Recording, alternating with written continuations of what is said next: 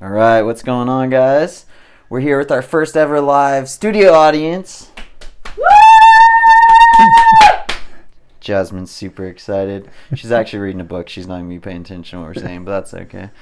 And uh, I'm here with my paps, my paps of 37 years. we've been we've been at this thing for a while. Super excited to have my dad here. It's gonna be really fun. Uh, you know, he was a big reason why I got into the sport of running. We're gonna talk a little bit about that. He was also he coached me throughout high school. Coached my little both my little brothers throughout high school. Coached how many state championship teams? Three. Three. Started the program at Big Bear High School. We'll get into all this stuff later on in the interview. Um, just has a ton of knowledge um, about training, about the physical aspect, which we'll get into a little bit. But more than anything, like has really sewn into me um, over and over again throughout my life, throughout my running career, and continues the the heart aspect of it and the mind aspect of um, how to train your mind, how to train your heart, and how it's all connected to your body. So that's the stuff that we want to get into. So, Dad, thanks for joining us. Oh, love! I'm glad that you are here, and that Jasmine is with us as well. Yeah, yeah, it's gonna be a fun, fun interview. And uh, we're recording this a couple days before Christmas. I was just decorating holiday Christmas cookies for like three hours straight, trying to make an Ethiopian flag on a Christmas cookie, which I failed at multiple times. Didn't work. Very difficult. Turns out, not a pro at that. Jasmine is trying to tell me something. I wrote Japanese. Jasmine wants you all to know she made a Japanese. Cl- you wrote Japanese on a Christmas cookie while I was struggling to make this Ethiopian flag. So she's the pro in the room. Yeah. Woo! So, anyways, hope you guys had a good Christmas. Hope you're looking forward to the new year. Hopefully, you have mm-hmm. something fun planned for the new year and looking forward to kind of a fresh start as we get into 2020. Mm-hmm. I know I am. It's always nice to feel like you're getting kind of a new new opportunities in the new year to come. So, mm-hmm. Anyways, let's hop into it, Dad. Uh, tell everyone a little bit about how you got into running, um, what stage of life you were in, what you were doing that got you into it. I first got into it when I moved to Australia, and they had a race around this lake, and everybody in the school ran. All the teachers, the principals, the janitors, the bus drivers, all the kids, everyone. And after the race, I finished about 25th. And after the race, one of the little guys in my class came up to me and said, For a PE teacher, you're not very good at it, are you? And and so I was I thought about that for a minute, and I I had been uh, at Pepperdine playing baseball, and I ran as a pitcher, and I ran on the beach, but I didn't run as hard as maybe some people, and and so I thought about that, and I thought I'm gonna next time we have this race, I'm gonna do better, but I'm gonna learn about running, and there were a lot of good coaches right then in Australia and in New Zealand, right next to Australia. And I had a chance to actually go to clinics by guys who were some of the best guys in the world. Like Ron Clarke, right? Yeah, Ron Clarke's son was in a race against a kid that I had just started coaching and been coaching about a year. And Ron's son ran uh, an amazing two mile time. I think it was something like 845 and won the race by a long way. And afterwards, Ron came and talked to us. And the kid I was coaching, Dennis Boyle, ran very well, ran like a big PR, but was way behind uh, Ron Clarke's son. Uh, but Ron Clarke asked us if we would come down and train with him and his group that he had training. And uh, Dennis, the kid I was coaching, just looked at me and said, why would we drive all that way? he wasn't too familiar with Ron Clarke. no, he wasn't. So it was Ron Clarke. I also I love the story of you doing the handicap race. And was that with Ron Clarke? no, that was with a New Zealander, John Walker. Oh, John Walker. Yeah. Yeah. That's crazy. So my dad raced against John Walker. That's that's some legit company that you're in there. Tell tell everyone a, a little bit about that story. Well, uh, they had in a town called Bendigo, which was about an hour away from the little town that I moved into called Boort. They were having a handicap trotters race. and they have all these horse races there, and they have these half mile trotting tracks, and so. Um, as kind of just a, a, fun thing to do, they had all these guys in these country tr- towns around have a mile race, and then the two guys who ran the fastest in the towns around Bendigo got to come and race John Walker in a race uh, that they paid him a lot of money to run in, and it was a handicap race, so everybody got a certain distance out in front of John Walker.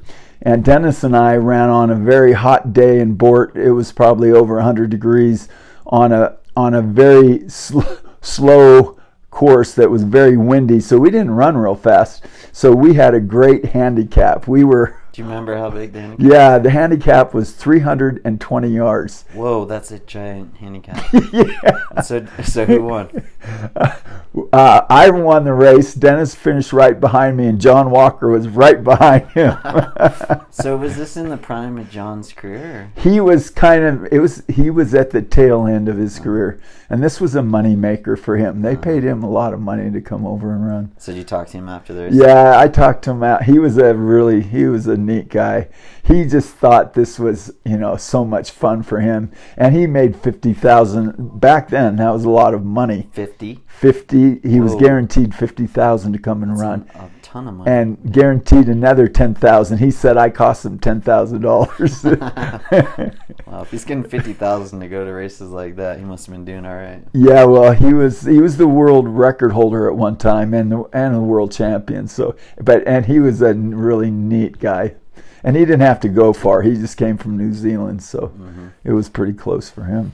So, so what was your first like official race that you did? Do you remember?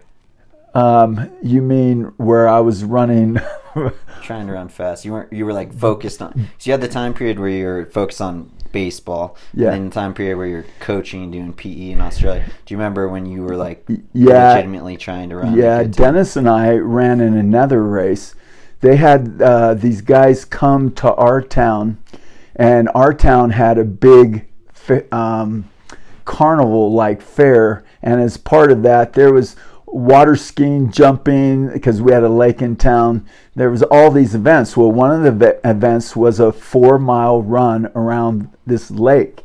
And all of us so all of us trained pretty hard for that and that was probably my fastest mile that i ever ran i ran i think i ran 426 Oh, nice. that day and we just nipped everybody and we won our, our hometown won the race and i had kind of forgotten about that but we had just gone to australia and when we were sitting having dinner with people they were reminding me of that race and how close it was but that we had won that race so that was probably uh, when I was in the best shape, Okay. running wise.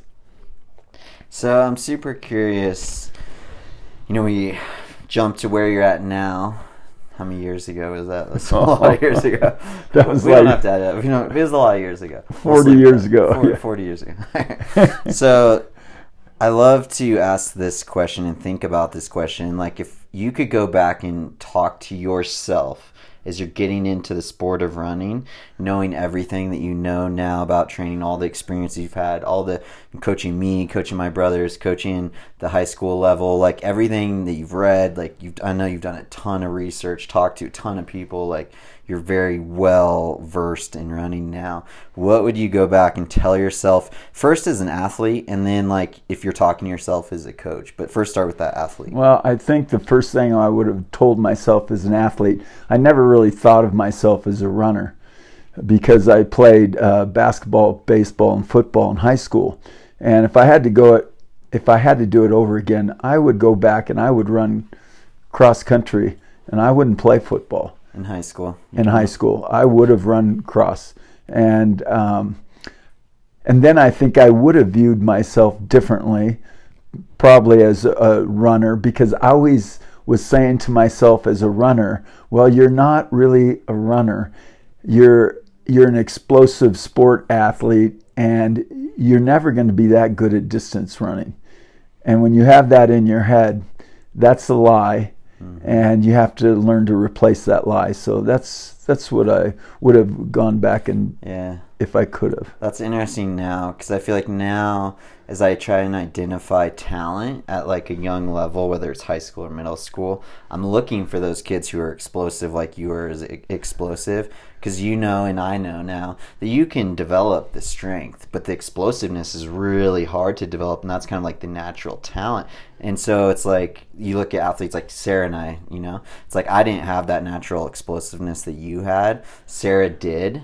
And so Sarah's now like finally get, she has done all the strength work for 20 years and now she's finally running an amazing marathon because she has both the explosiveness and the strength component but it can be discouraging early on for kids who are very explosive but they don't have the endurance doesn't come natural to them but doesn't mean it they can't get to that level it just takes like you said like looking at yourself and being like this is actually an advantage that i'm so explosive my uh, foot speed is so good I think it would have been an advantage because you look at when you're looking at young guys, you're looking at how fast do they run a 400. You know what can they do? But I I think at that time when I went to Pepperdine and we were learning about fast twitch, slow twitch fibers, we were at that time being taught uh, that there was just fast twitch and slow twitch. And now we know that that's not the case. That there, we have a group of fibers that will migrate towards the way we train them to go. And so, knowing that, if you're an explosive athlete, you might then say to yourself, well, I might have to change my body a little bit. Mm-hmm. Um, and, but that's what happened when I trained for the Ironman when I, you do a lot, a lot of training, what happens is your body even will start to throw off muscle that it doesn't need, and it'll put you in the shape that you need to be for the event you're, that you're doing if you do the training, right training, over a long enough period of time. Mm-hmm. Yeah, it's amazing how the body adapts to the training. You know, it's like like you can be that like lean, like smaller endurance athlete. You compete in the world championships and triathlon. You can be that, and you can also be the tailback and running. In your, you know, you can be big and strong if you want to be too. And it just depends on what you're feeding yourself nutritionally, and then the training that you're doing. Yeah. Um, well, just like you know from now lifting weights, and you've seen how strong and how big you've got, you've gotten, uh, that surely people would look and go, "Well, he was an endurance athlete," but you can see yourself what you've done to yourself. Yeah, yeah. So I mean, for you guys who are listening, like, just know wherever you're at in your own body right now, it can change. You Yeah. can change it based on how you're training, based on your nutrition, and I think what my dad said is really important too, based on how you see yourself. you Yeah. know, and believing that, hey, no, I can change my body. I can change what I'm good at if I give myself long enough. I train well. Uh, And a great example of that is a kid that I coached the last year I coached. I coached him, well, I coached him for four years, and the name was Ryan Lambert. And Ryan, at one point, was the slowest kid at the middle school and was well over 200 pounds when he was shorter than five feet. wow. And when he came to me as a ninth grader, his goal was to, he had watched you run, he'd wa- and he was watching Chad run, and his goal was to be in the top 10 at the state meet. And his, his mile time in junior high was 12 and a half minutes. And his senior year, he finished eighth in the state and ran 1558 at Woodward Park. And what did he get his mile down to? He got his mile down to like 440. There you go. Just chop a little eight minutes off your mile personal best. yeah. Yeah, no, I mean that's a great example, like of what we're talking about. Like it doesn't matter where you're at. Like if you're willing to do the work, you can see massive, massive change in your body and your fitness and what you're capable of doing. Well, I like the high school, the guy who coached um, at Ill- in Illinois, who won all those. Yeah, sta- York. He, he- yeah, Lions coach Newton, right? yeah, Coach Newton. Yeah. Coach Newton said everybody can be good in cross country. Not everybody can be great, but everybody can be good. Yeah. Yeah, and I, I, I agree with that. I've had discussions with other people about how much does genetics play into running.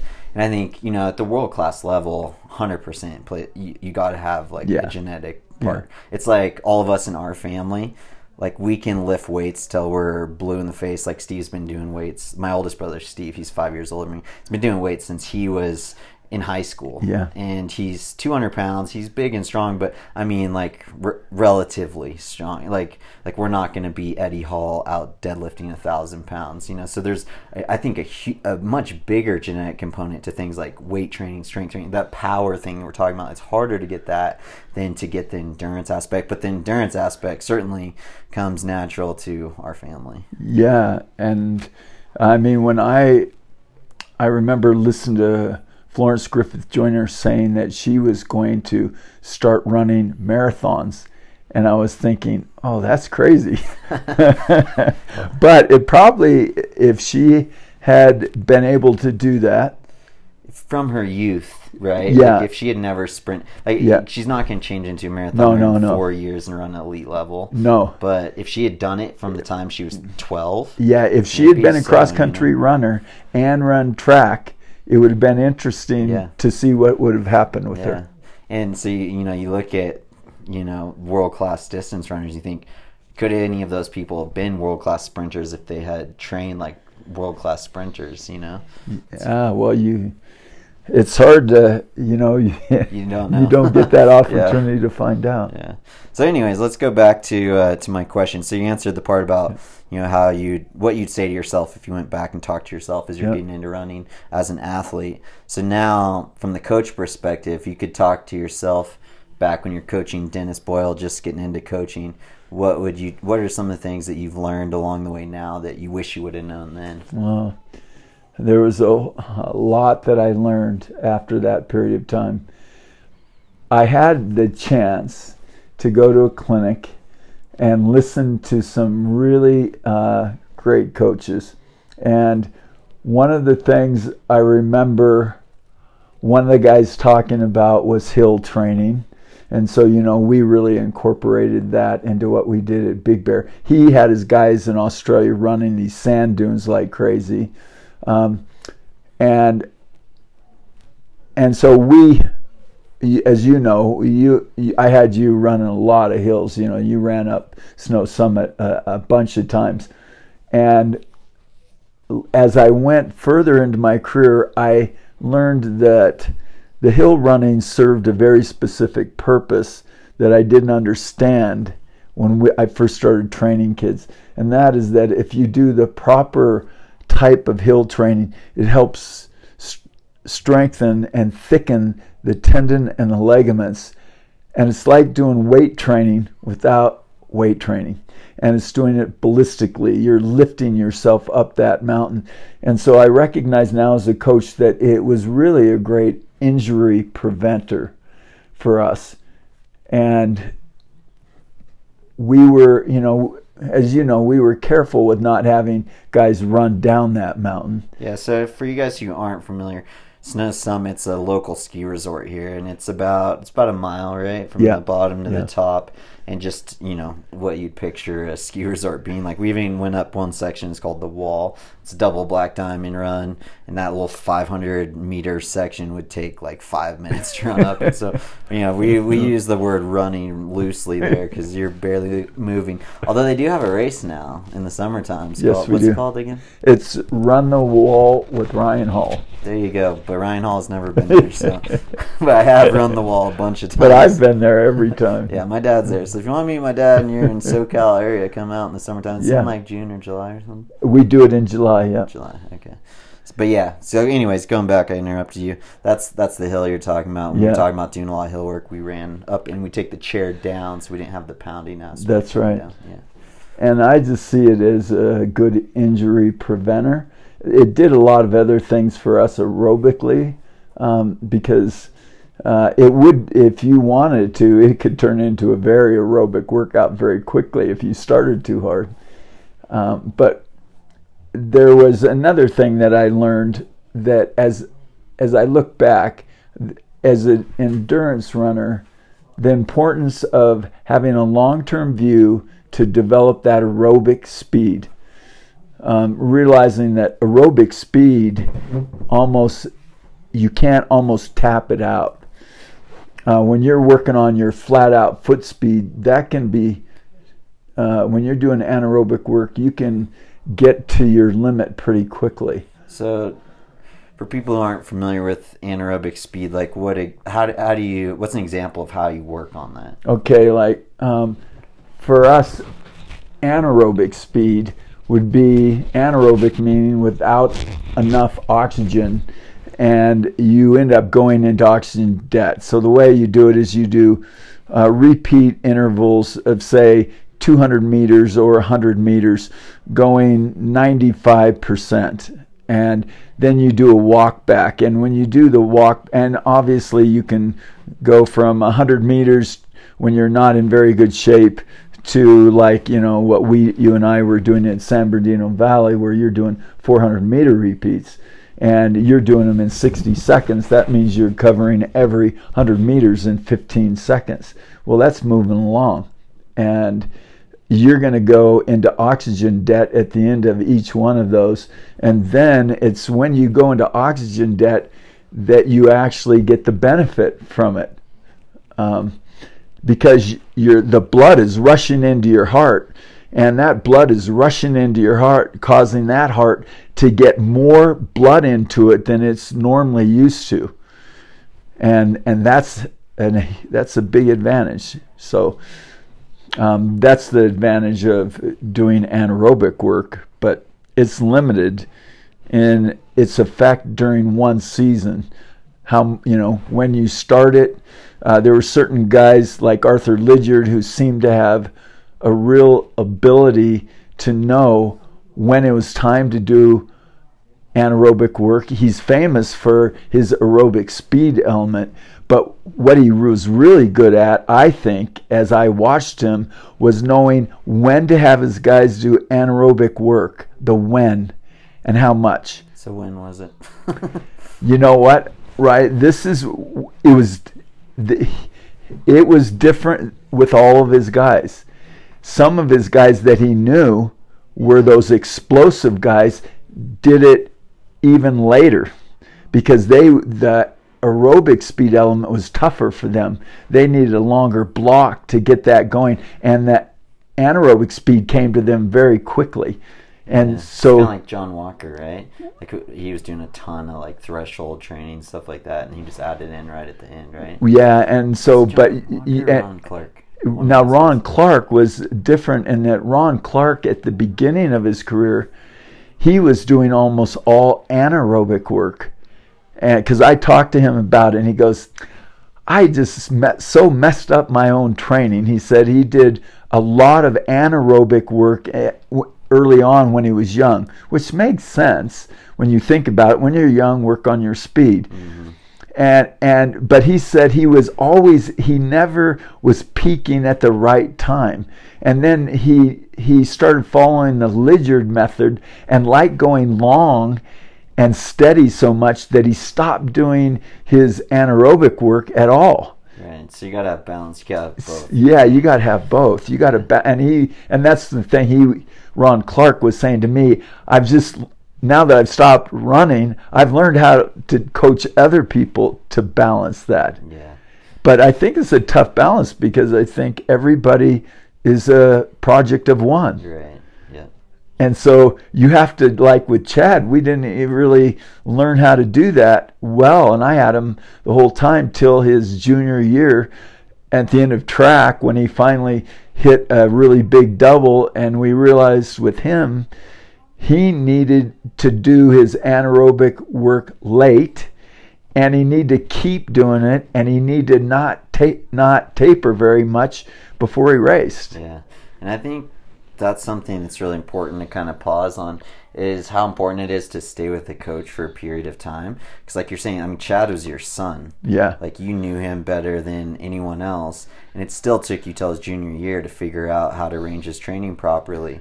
And so, you know, you see a lot of athletes now jumping from coach to coach to coach, and like I'm guilty of that to a certain extent myself. You know, because you try something and for a year and it doesn't work, and a year seems like a long time, but really, like it's the coach and the athlete are growing together and kind Yeah. of figuring things out together and having to try out new things and range training differently. And it really can be i mean you can have that kind of instant success but you can also you know you look at a guy like meb for example who had the same coach from college all the way through like 20 years of pro running Yeah. you know was very very successful. Galen rupp's another example of that. So i think you know there are some pros who are listening to this podcast i think that's probably something that i would have done differently if i could go back in my career is just like like stick with a coach that you, you're willing to work with and that you believe in and that you're willing to grow with together. And it's not this thing where you know the coach has to have everything figured out in year one you know? It's Yeah. like there has to be grace for each other to be like hey we're on this road together. We're trying to figure this out together. It's a journey.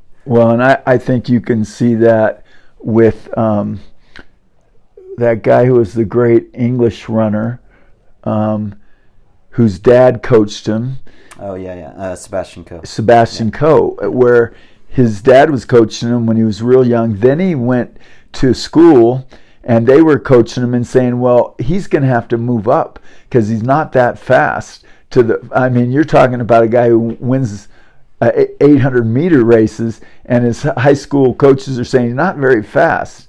And his dad was like, no, he's plenty fast. And so he ends up sticking with his dad, and and that was a great combination for them. yeah yeah had one of the best careers of any middle distance runner out there. Yeah. yeah he's one of my favorites. Loved watching his training. Cool. Well that's that's super helpful. Um, so what what is kind of as people let's talk about to the group. There's a, a wide range of people who listen to our podcast and who we coach and who are just part of our community. So let's talk to the people who are like just kind of getting into the sport and uh, and co- kind of common mistakes you see them make. First, let's talk externally. Let's talk about physically things that you see people who are first getting into sport running they mess up on, and then next we'll move on to like mistakes that are going on inside of their mind and their heart. But first, the physical component. Well, I think the common thing that you see among men who are just starting up running is they want to get very good very fast So lack of patience. and not very much patience, and so they get hurt. And when they're hurt, you know, when you're hurt, you go backwards, you don't go forwards.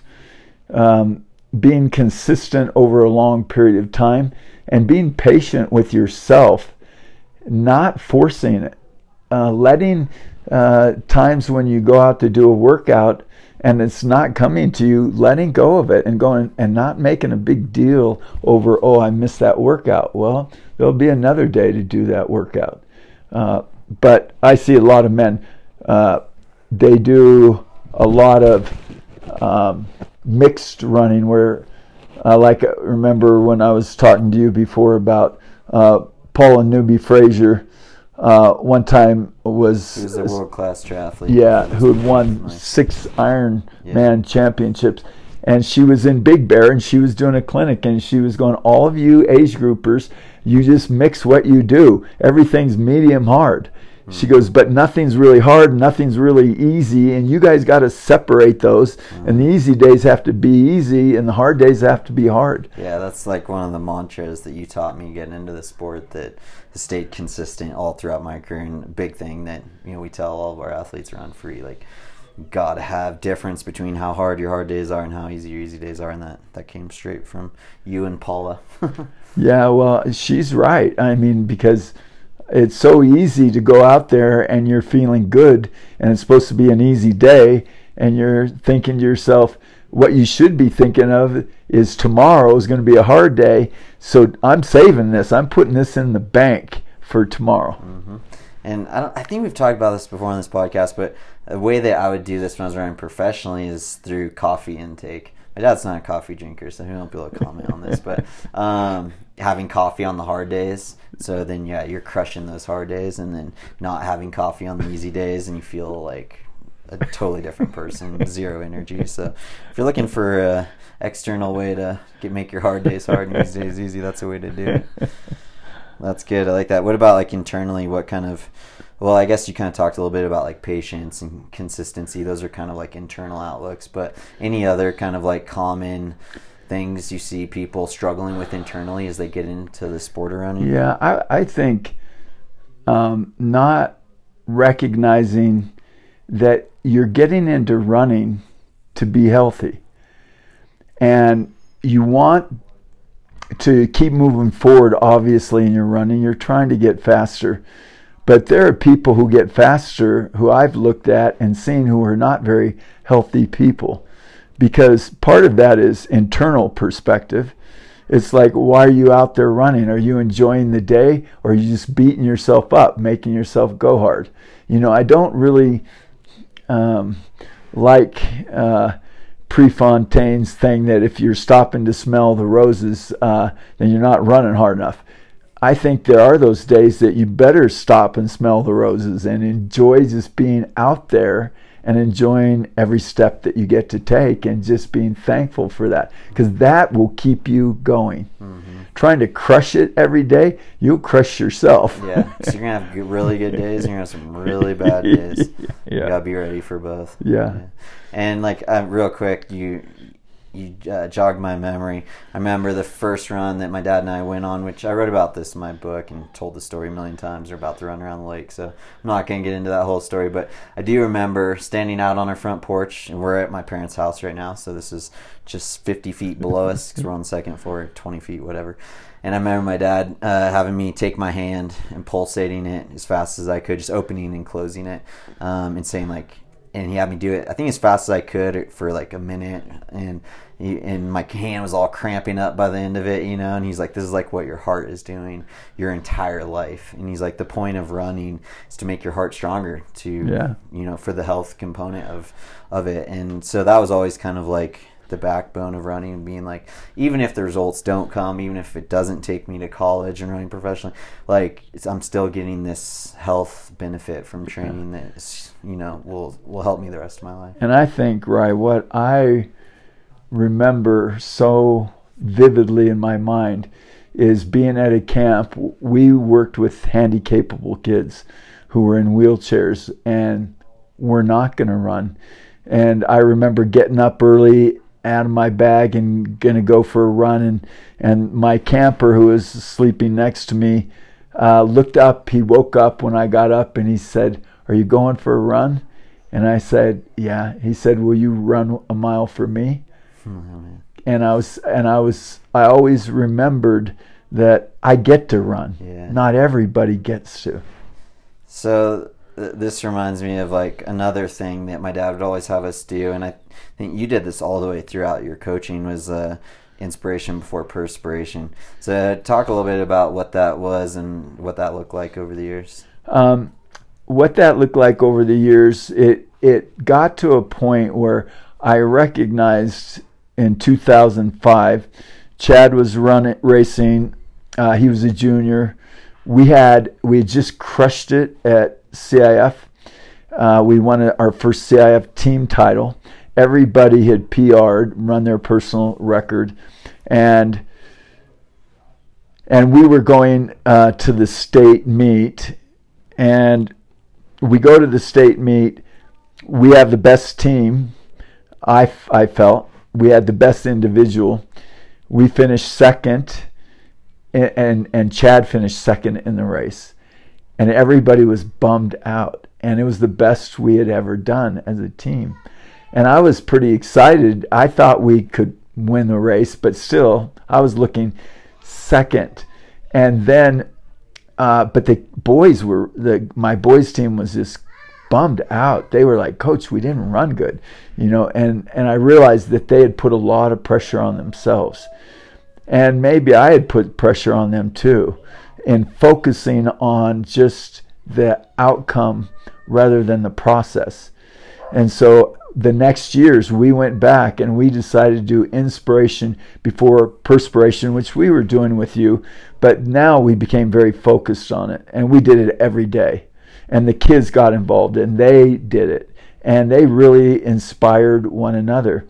And they and I was telling if we inspire each other every day and we use the things that inspire us and bringing them bring them to each other then it's like um, such a blessing to just listen and be there at practice because every practice you're being inspired by somebody. Yeah. So, so what was the actual structure? Like, what actually happened? What is inspiration before? Okay, so we would meet in my classroom, and we I had girls in my class who were my TAs who went online and found inspirational people who were doing incredible things. One was an African American kid who was uh, blind in both eyes. He had had cancer, and he could click with his tongue and bounce the sound off things and ride his bike through the street, just clicking his tongue. Oh, that's amazing. And so we looked at people doing stuff like that. Um, and we looked at it every day before we went to practice so that we'd look at it and go, if that's what they could do, Yeah. what can we do? So just a short little like five minute thing. it was a five five minute deal. Yeah. Yeah, and so now you're actually writing a book, which I wanted to talk about, um, which is me. Like, well, right now the working title is "Inspiration Before Perspiration," right? So tell us a little bit about that. Well, I, I I started with that story that I just told about. We went to 2005, uh, and we finished second, and the kids were bummed out. And I was like, I didn't. We we were focused too much on the outcome and not enough on the process of just loving running, loving every race, loving every step that we took. And so we started focusing on other people, what other people had done with their lives. And we looked at that every single day. And so then uh, we go back in 2006. All those guys were juniors. That was one of the neat things. All those guys were juniors. They were all coming back. Um, and, and so that year we focused on just saying we're going to enjoy every step. We're going to enjoy every practice. We're going to enjoy the time we have together. And those boys got so close together. They formed uh, friendships that will last them a lifetime. And those kids were a very special group of kids because they learned to care more for each other. Uh, when we went to our league final, I had two uh, that year, two senior boys who had run with me for four years who had never run in a varsity race. So I took my seven boys in and I said, I need some boys to volunteer not to run in league finals.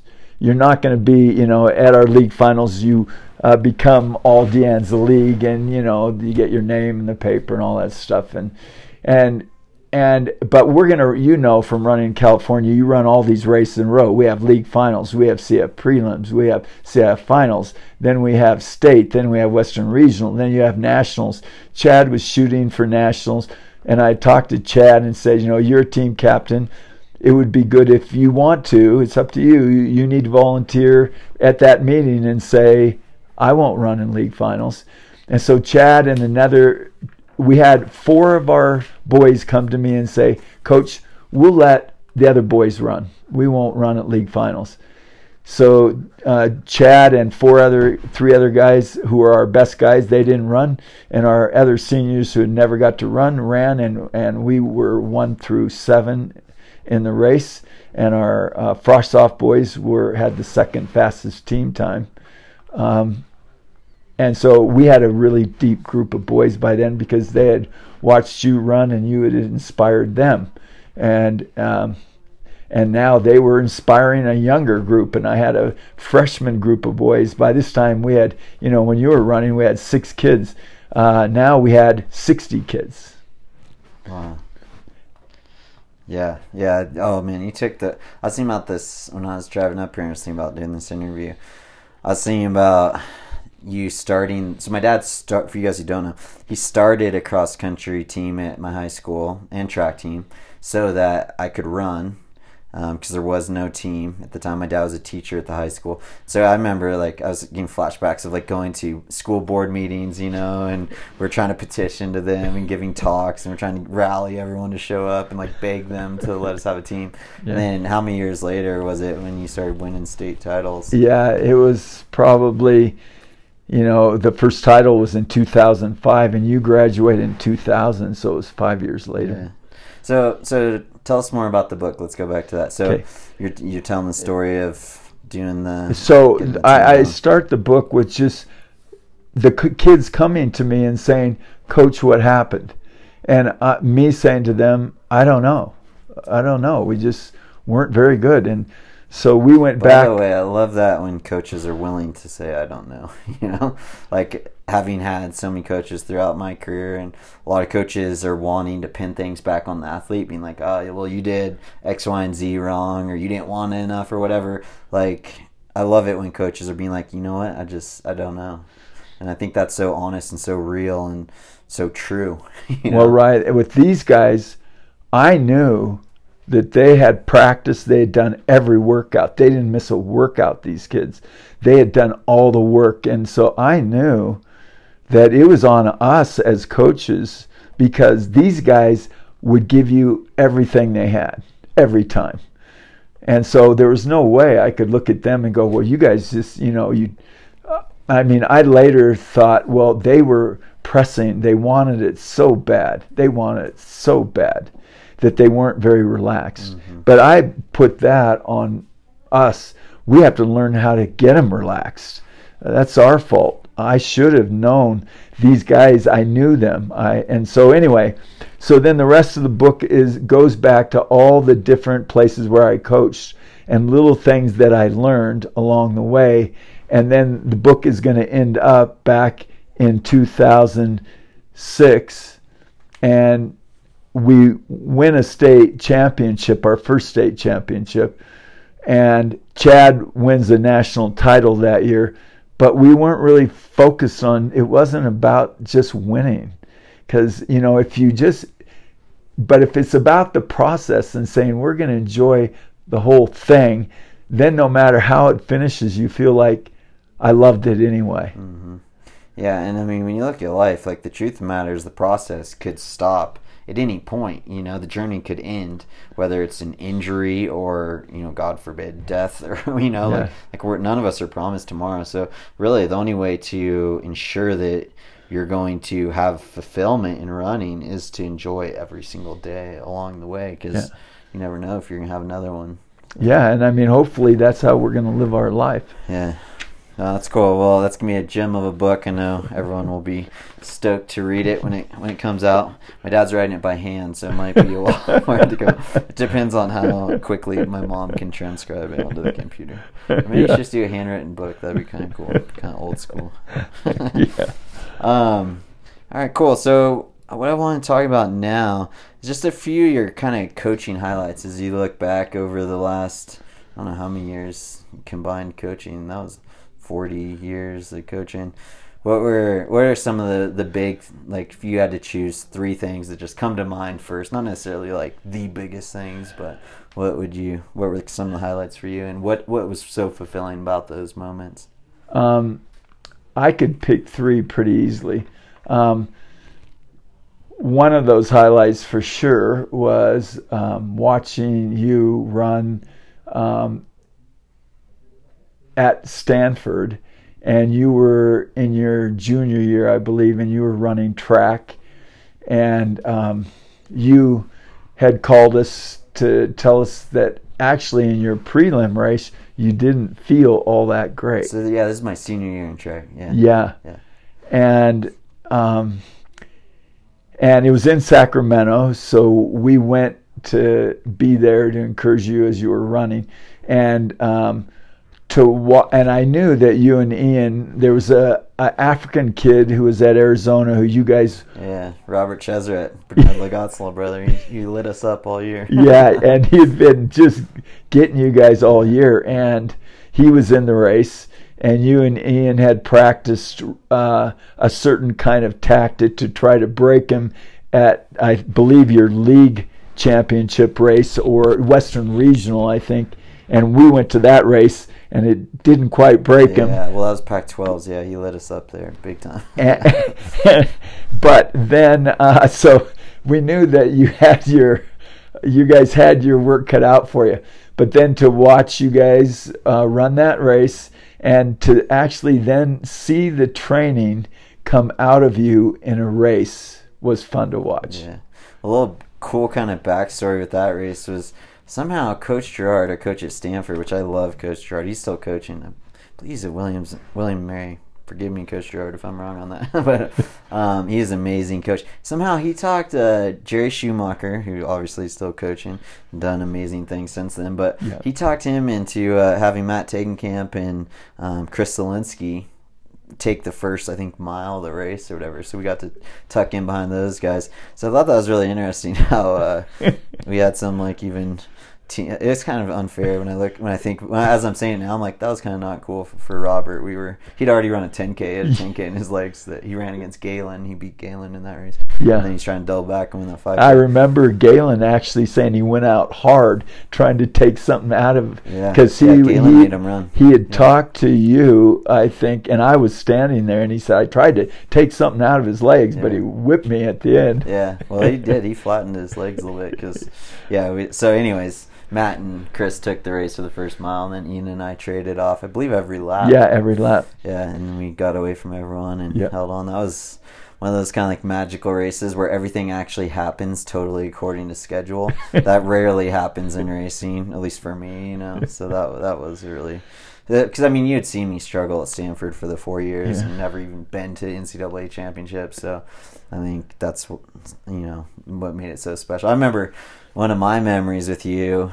uh, collegiately was talking to you after my sophomore year in cross country after cross country nationals and I was like under a bush or something like that super bummed out like on the verge of tears and I remember talking to you and being like I never want to run a 10k again and you were really good at just letting me vent letting me get it off my chest and uh and then the next year a second NC so so yeah, it's okay to say those things you know and get them off your chest and Yeah.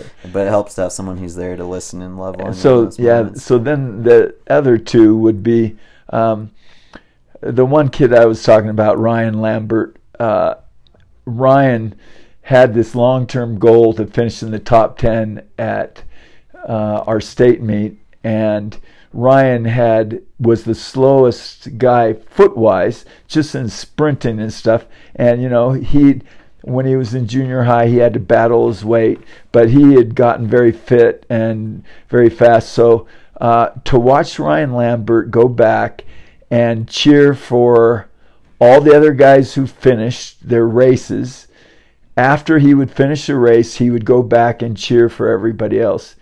And one time I asked him, Ryan, how come you go back and cheer for everybody else? And he said, Coach, I know what that feels like to be last. yeah And so we started doing that as a team uh, in our last two years, going back and cheering for everybody else who was running.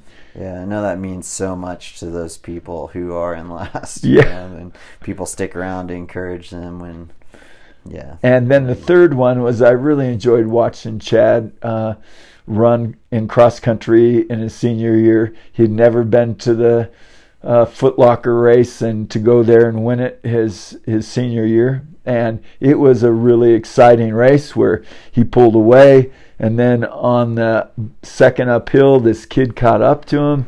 And um, and we had talked about that. Him and I had gone to the course, and I said, and if someone we planned on where he was going to make his move, it's like what you're talking about, right? Where you plan everything. You say, it, it could happen that they could reel you in um, if you're not feeling your best on the day. If they are, they won't reel you in. But they, but you have a better kick. We've worked on your kick all year, and you will outkick them at the end. And then to watch Chad outkick him at the end, and and that's when you train and you've trained for something specifically and it happens that way it's pretty magical because it doesn't happen that way very yeah, often yeah. When it actually works out, you're like, "Whoa, that actually happened Yeah. exactly according to Yeah. schedule." Nice. Yeah, I remember watching Chad's race. That was like one of those races where I was so hoarse afterwards from like screaming so loud. And uh, it's crazy as a coach or brother or dad when you watch other people achieve their dreams. I get like super emotional. And you know, if it's me out there achieving my dreams, I get emotional. Like it's really fun. But it's different when you're like so connected with someone else, whether it's, you know, Sarah for me or Chad or athletes that we're coaching, athletes on Run Free. Man, when they hit their goals, there's just no feeling like that. It's, yeah yeah just like you know you watching sarah run uh, 222 in Berlin and your planning and your preparation as a coach, it can be m- more exciting than being an athlete Yeah, yeah. because you're so you're seeing them fulfill their dream and you know that you had a part to play in that. So It's definitely more nerve wracking, I Oh. mean, as a coach, because as an athlete, like you're nervous before, you're really nervous on the start line, and then the gun fires, and all those nerves are gone. You're flying, you know. But as a coach, like the gun fires, and the nerves don't go; they're still there, and they're there the entire race, you know. So it's a very, it's. I've had to learn as a coach how to manage my own emotions and not ride the wave with the athlete, you know, Yeah. and try and be that stable person that's being like, it's okay, you're good, you're good. when sometimes like I'm watching what's happening, I'm like, they're not good, they're not good. But on the outside, I'm like, yeah, you're good, don't worry about it, you know. But, No, well, I had times in cross country where I had to pull kids off the course Yeah, because you have to stay calm and you're watching and you're analyzing and kids would cry when I'd pull them off the course. Coach, I can do it. And I was like, I know you could, but I can tell you're struggling. This is not going to help you. hmm There'll be another race, another day. Yeah. You're done. yeah. Can see when they're just digging an emotional hole, and they're gonna be really scarred from this experience and physically scarred from it. Yeah, not Yeah, it's not good. Yeah. Cool. Well, this has been super fun. We'll have to have you back on next time we're rolling through Big Bear. You guys are in Flagstaff because we could talk for a long time about a lot of different stuff.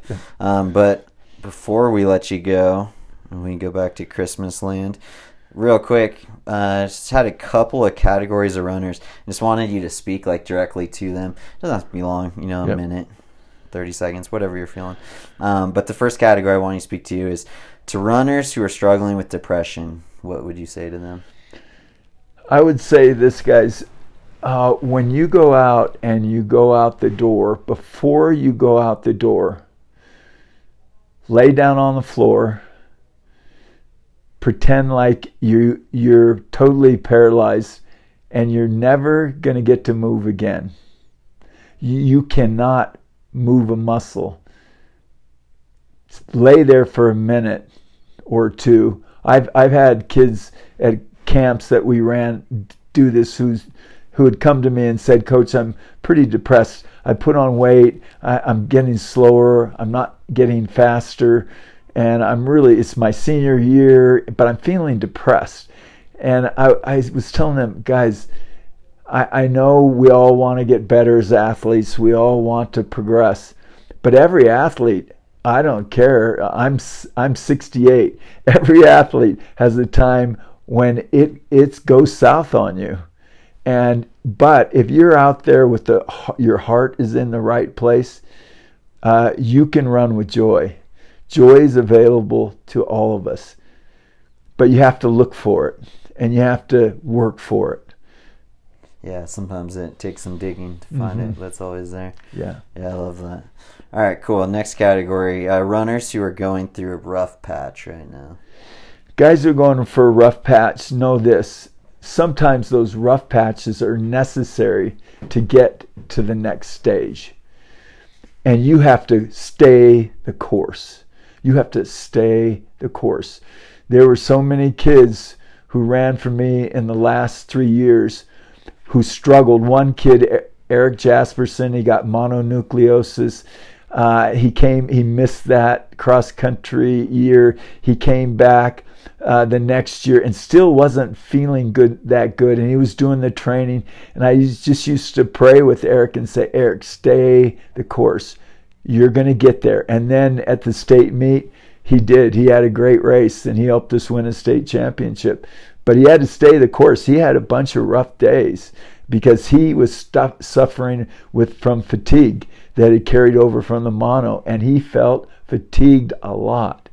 And fortunately, on that day at state, he was feeling top of the world. Yeah, yeah. and it and he had a breakthrough. Yeah. But you have to hang on to get those breakthroughs. Sometimes just hanging on one more day. Yeah. One more day. One more day. yeah. Uh, all right, cool. What would you say to uh, runners who are just like really wanting to get to the next level and they're running, wanting a breakthrough? What would you say to them?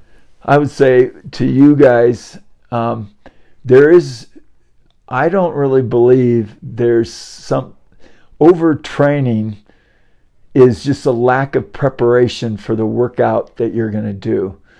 So if you find yourself wanting to get to the next stage and you you're you're pressing it, I would say don't press it, let it come to you. Because when you press it, it's it'll stay out in front of you. And it'll be tough to let that know. You got to learn yourself know when you're having a good day, press that good day. Mm-hmm. But when it's not a good day, don't chase it. Yeah, yeah. That's when you be good to yourself. yeah, it's not when you pound yourself into the ground. no, it's not. Yeah, I love that. Yeah. All right, runners who are struggling with injuries. Runners struggling with injuries, I would say this. First of all, try to understand, um, if you can, where that injury came from. Why did that injury happen?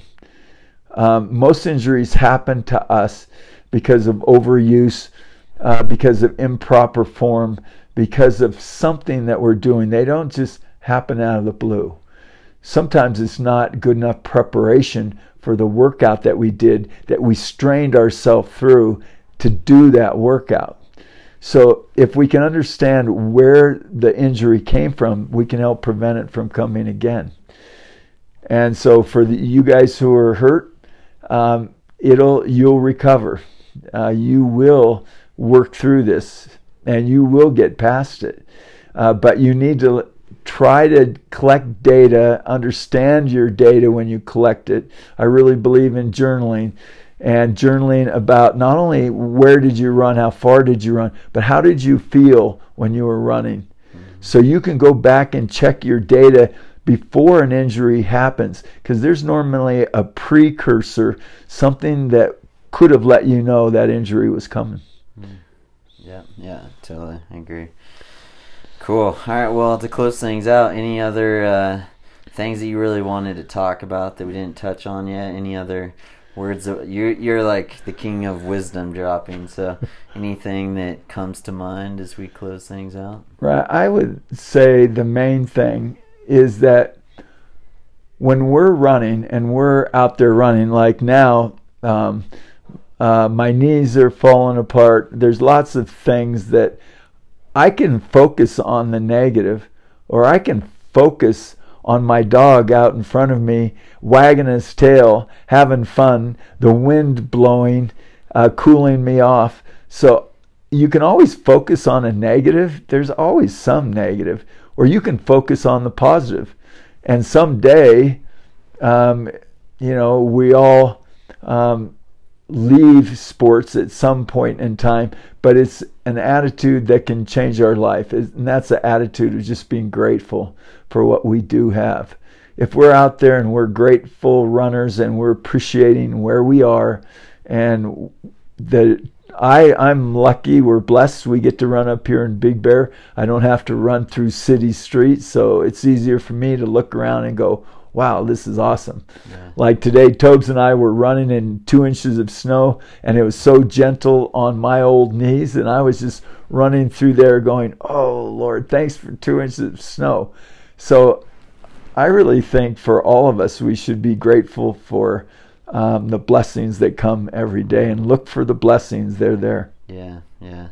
It's funny how when you see what you're grateful for, you forget about the things that are frustrating you or that yeah you yeah. know the things you're being negative about. It's like it's impossible to be both negative and grateful at the same time. yeah, it is. So that's yep. that's really good. Well, thank you, Dad. Thanks for joining us on the Run Free podcast, Jasmine. Thank you for being such a audience that likes to read. I don't know what to say. How did we do? Uh, uh, I don't know. She doesn't know how I did. You're not impressed. reading. She was reading the whole time. I was in my own world of reading. She was in her own world of reading. Okay. Well, with that, we'll let you guys go. Happy training, and uh, we'll talk to you in the new year. All right, Jasmine.